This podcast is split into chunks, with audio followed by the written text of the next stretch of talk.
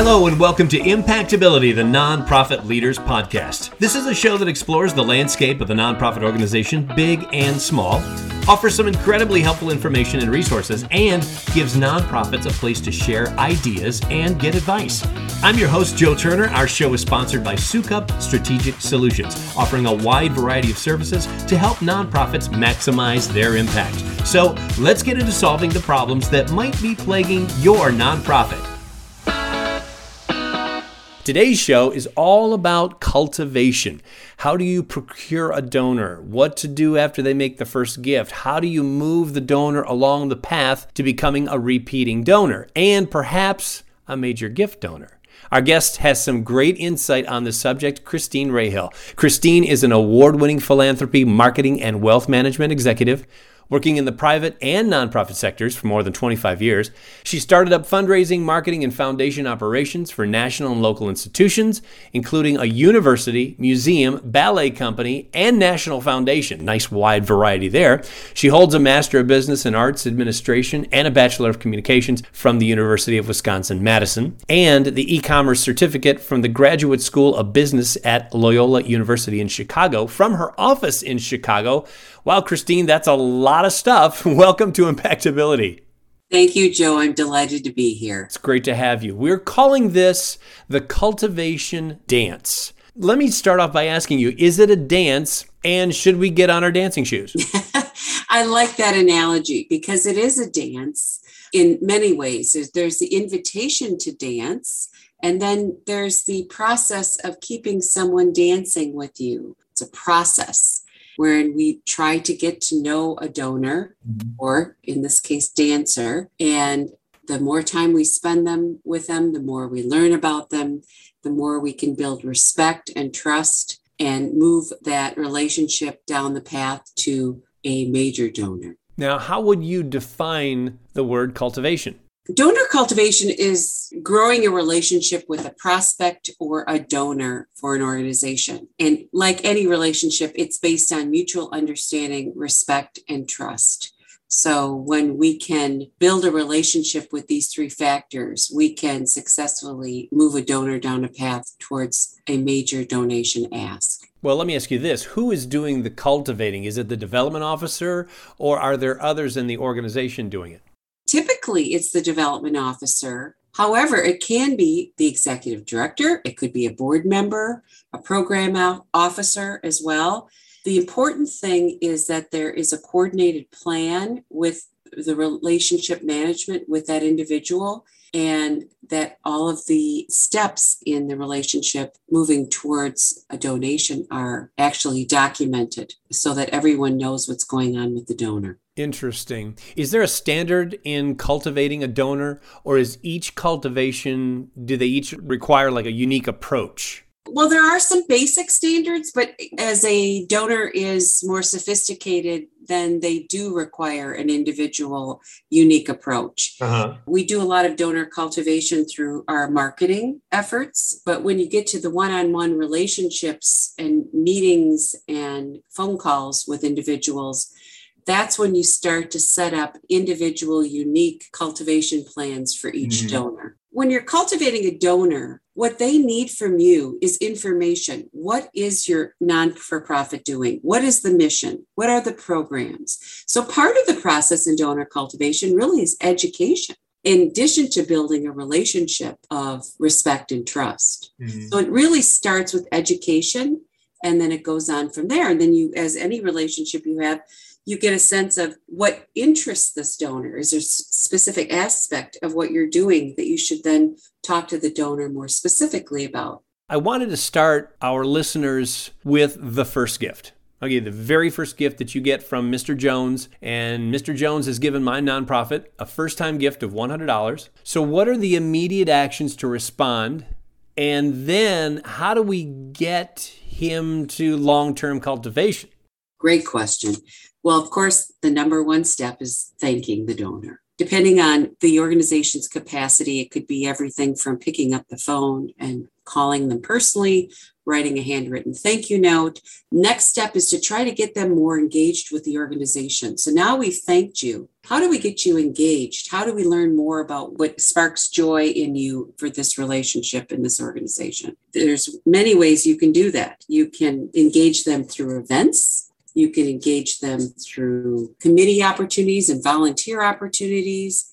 You can try to get a face to face meeting with them to learn more. Face to face meetings are really the best way to get to know a donor. That's something that I definitely would recommend for a major donor prospect.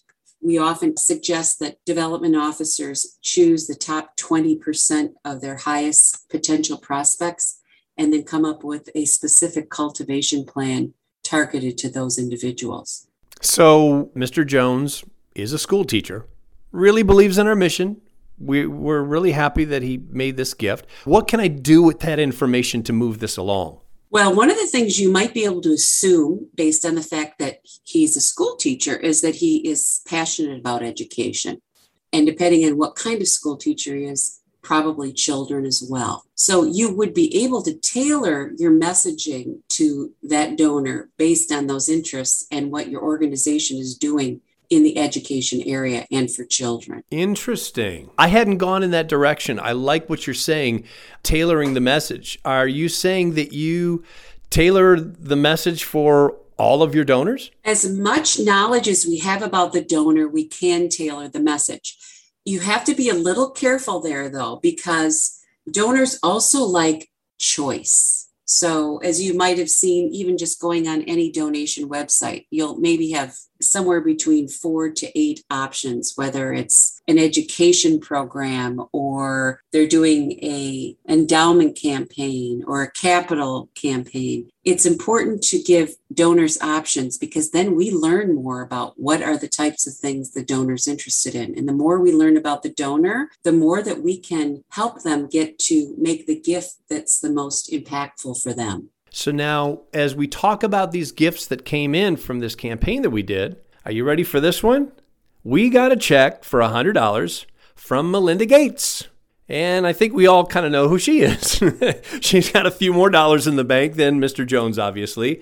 So, does my cultivation strategy change because Melinda has more wealth? Absolutely. Someone of Melinda's wealth would move into your major donor prospect category immediately. And after thanking her and recognizing her gift, the next step, you know, would be to learn as much as possible about how Melinda gives.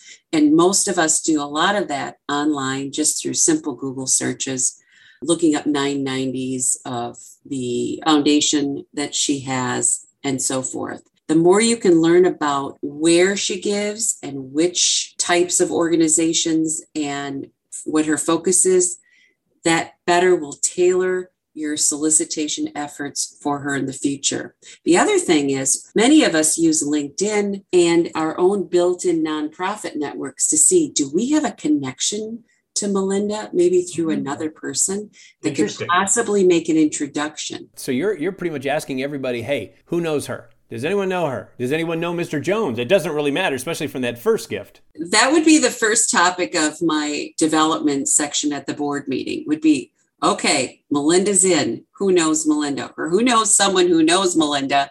Um, and how can we get access to her in another way? Interesting. Now, the other thing is, depending on how Melinda gave, you've now learned something about her as a donor. Did she give as a result of a printed piece in the mail? Was it something that came up on social media? Was there an email appeal? Did she attend an event? All of those ways to give inform you about how a donor likes to give as well. You are listening to Impactability, the Nonprofit Leaders podcast, and we're speaking all about the cultivation dance. And Christine's been sharing some great information. And when we come back, we're going to get into this a little bit more and kind of give you some strategies that are going to help you with your steps of cultivation. So we'll be right back. You're listening to Impactability, the Nonprofit Leaders podcast. I'm Joe Turner. We'll be right back. Major gifts are the ultimate source of funding for nonprofits. They can help fulfill your mission and achieve your vision. Having a strong major gifts program should be a priority, but where do you begin? The best place to start is with Soukup Strategic Solutions. We create transformational change by working collaboratively to raise funds. Our fundraising consultants will assess your organization's fundraising capacity and develop a plan that serves as a blueprint for your fundraising success. Visit our website today at soukupstrategicsolutions.com and schedule a free consultation today. That's S O U K U P, soukupstrategicsolutions.com. When it comes to major gifts, the effort you put in can make all the difference, and Soukup Strategic Solutions can help. Welcome back to Impactability, the Nonprofit Leaders Podcast. I am your host, Joe Turner, and we are speaking with Christine Rahill about the cultivation dance and checking to see how good you are at dancing. So let's continue our conversation, Christine. Many nonprofits have social media accounts and lots of followers. My question to you can those followers be cultivated? And if so, how? Absolutely.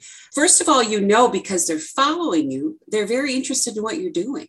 It becomes the onus on you to educate them more and engage them more and find a way to solicit them for a gift.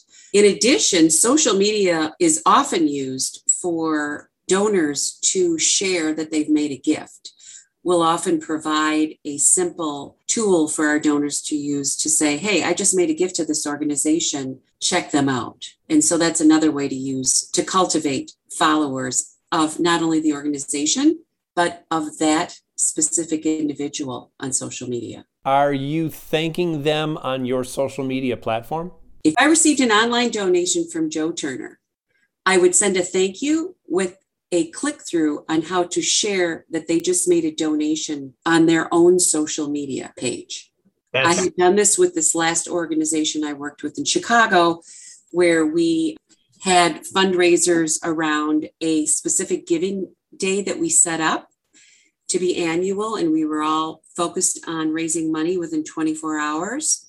And then we also would set up tools for our friends, donors, and board members to use to set up their own fundraisers on platforms like Facebook.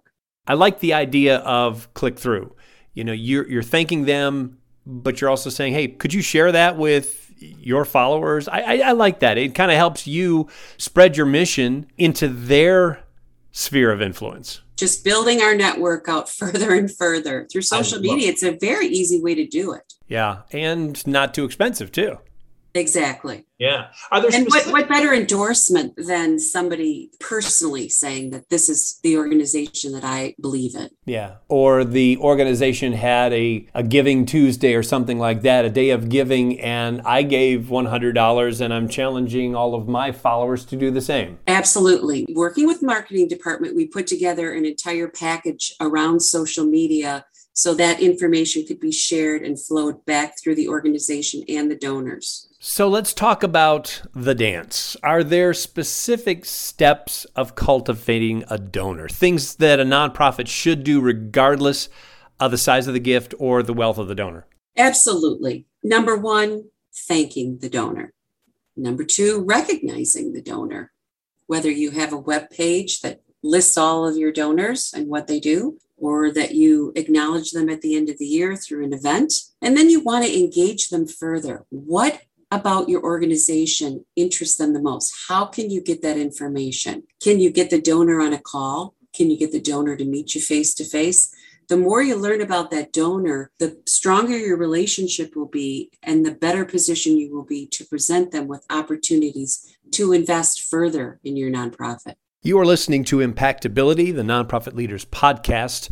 I'm your host, Joe Turner. We're speaking with Christine Rahill about the cultivation dance. And of course, we want to see how good you are at dancing. So I'm going to move things along now to the job of the gift officer. What are some questions that a gift officer can ask that might help move things along a little? Well, the first thing I'd want to know is why are you interested in, in my nonprofit organization? What aspects of our work are intriguing to you and meaningful to you, and why? And then you'll learn a lot more about where their heart is, if there is a connection with some personal experience. And then the more you build trust in a relationship with that prospect and engage them in the organization, eventually, one of the questions I always like to propose as you're getting close to solicitation is just ask them Would you be open to a conversation about making a gift to our organization? But don't rush things, right? If you turn somebody off, you may lose them forever. So, one of the things most gift officers will do is once the donor has made the gift, give them some space. They've now made a gift. Let them reach out to you about the next steps. I guess what you're saying is have a procedure, have a have a process. Yes, and and have good common sense. Timing is everything in life, right? So the donor or prospect has something major going on in their life personally or professionally, that's probably not a good time to have a solicitation or an ask. So find out what is the right time. Oh, you're going to be traveling. How about we get together in three months when you're back from your trip? Mm-hmm. Timing is everything. And also, you really need to take the donor's lead. How do they like to communicate? Are they texters? Are they emailers? Are they phone call people? And find out what their hot buttons are, what they don't like. I always have a note in a file about a donor about don't ever contact them in this way because they've told me that that's a hot button for them. Make sure you take copious notes, is what you're saying. That's where you really want to have a system that you can gather this information, especially for major donors and also for the in perpetuity for the organization, because gift officers come and go. And the next person in that role needs to understand the relationship that donor has with the institution. You know, many nonprofits just can't seem to reel in the major donor, the one person in town that believes in their mission, comes to their events, but they just can't seem to reel them in. What can they do to up their game? Research, research, research. Find out as much as you can first, because basically every other nonprofit is doing the same thing. Many of these major donors are very high profile individuals, and all of the information is pretty much available online on their giving history. So start with research. Then, as I mentioned earlier, Think about your organization's network. Talk to your board members. Does anyone know this prospect or donor that could maybe make an introduction? And then also be open to having that introduction made to someone other than you, because sometimes they want to talk to the top person, the executive director, or the board chair, or someone on the board. But the development officer will want to prep that person for the meeting so that they are ready with all the questions that the donor or prospect might ask. And then follow up, follow up, follow up. Sometimes a no really could be just a not now. So don't be discouraged if you get a no. You can always follow up in the future. You may have a new program, a new event, a new other engagement opportunity that you could try to use with this prospect. Thank you so much. I, I, think that many of our listeners probably getting their dancing shoes on based on the information that you've shared with us today. So thank you so much, and and we'll be in touch with you. Sounds great, Joe. Thank you.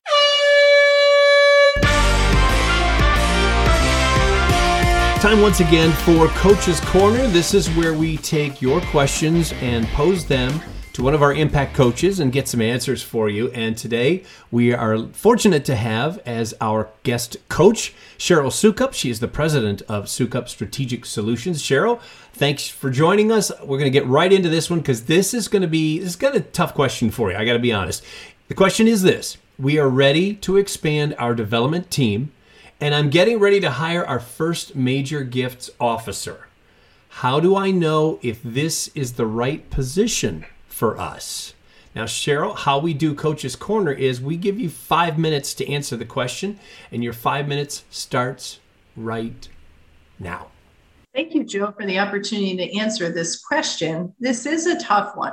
With all the different titles development director, director of development, major gifts officer, development manager, advancement officer, et cetera, et cetera, et cetera there are so many different titles, and many of them mean something totally and completely different from one organization to another. Thus, they may mean something different to the people who you would be interviewing. So, I think the first step to break it down into five things to consider, I think the first step would be to think about very critically what you need from your new employee on your development team. What exactly do you need to have done? And so think about what your existing team can do. What are the skills and talents that your existing team members have? And are they doing all of the things that they're best suited for? And then think about what else is needed and then carve that into a position, into a list of things or duties and responsibilities that this new person would have and then analyze that. So the second thing is to take that job description that you basically just developed, or the at least the responsibilities and duties portion of it, and break it down, analyze it, and think critically about whether or not all of the needs of your development team, of your organization, will be met if these particular roles and responsibilities are fulfilled by an incoming person. Then further analyze that job description to see is it appropriate for the person that you will hire to do all the tasks that are associated with those roles and responsibilities? For example, what sometimes I see as a nonprofit consultant and coach is that sometimes a leader of the development team or an executive director might look to hire somebody to fulfill needs on the team, but they don't match the needs to that one position. What do I mean by that? I mean that, for instance, if you're going to hire somebody at a very high level to work individually with donors, you don't also want them to be spending their time entering gifts into the donor database. Instead, you would want to have the more administrative duties, things like entering gifts into the database and producing thank you letters. You would want those duties to be handled by somebody that is managing your donor database, not the person that is going to be doing the higher level activities of working directly with donors. So that's something to consider before you finalize your job description. Then you want to consider if you do have kind of a mismatch like that, can your existing team handle any of the tasks? Do you have some things that you need to have done that you could reassign to some other people on the team? So really think critically about who you already have and what their skill sets are and how to divide up those tasks. All right the next thing to consider is do you have the right job title for what you need to have done? So if you're considering a major gifts officer as your job title consider whether or not that person is going to be forward facing and working regularly with donors on a daily basis is their job primarily to contact donors and schedule times to meet with them? Is it primarily to communicate directly with the donors on an individual basis? Then, if so, that's probably a good title for the position. However, if much of the time is going to be spent strategizing around how to acquire new donors and fulfilling activities in pursuit of acquiring new donors, that might not be the right title for that position. You might want to rethink that. And then when interviewing, you also want to get to the heart of what that person's experience is. If a development director means lots of different things to lots of different people and organizations, then you want to never assume that you know what that person has experience doing even if it says it on the resume, make sure that you ask probing questions that get to the heart of whether or not they really understand how to do what you're expecting them to do in this position. My last suggestion for you is to consider whether or not your salary is competitive. So, the development director position and other associated titles the salary may vary from community to community. So it's really important to understand what your community's going salary range is for that particular type of position and others with similar names so that you can make sure that you're offering the right salary for the position and the duties and responsibilities that you're looking for somebody to fulfill. So, those are my suggestions for things to consider when hiring somebody new for your development team. That's a tough one, Cheryl. Thank you so much. You handled it really well, and we appreciate you being here on Coach's Corner with us today. Thanks. Thank you so much, Joe.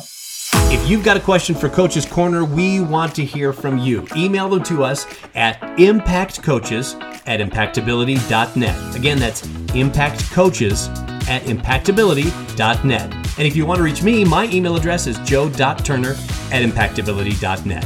Thanks for joining us today. Be sure to sign up for our newsletter at impactability.live If you enjoyed today's episode, be sure to subscribe to the show in your favorite podcast app, and that way you'll get new episodes downloaded just as soon as they come out. Also, please give us a review or a rating so that your peers in the nonprofit industry can find us as well. I'm Joe Turner. Thanks for listening, and thank you for all you do to make the world a better place through your nonprofit.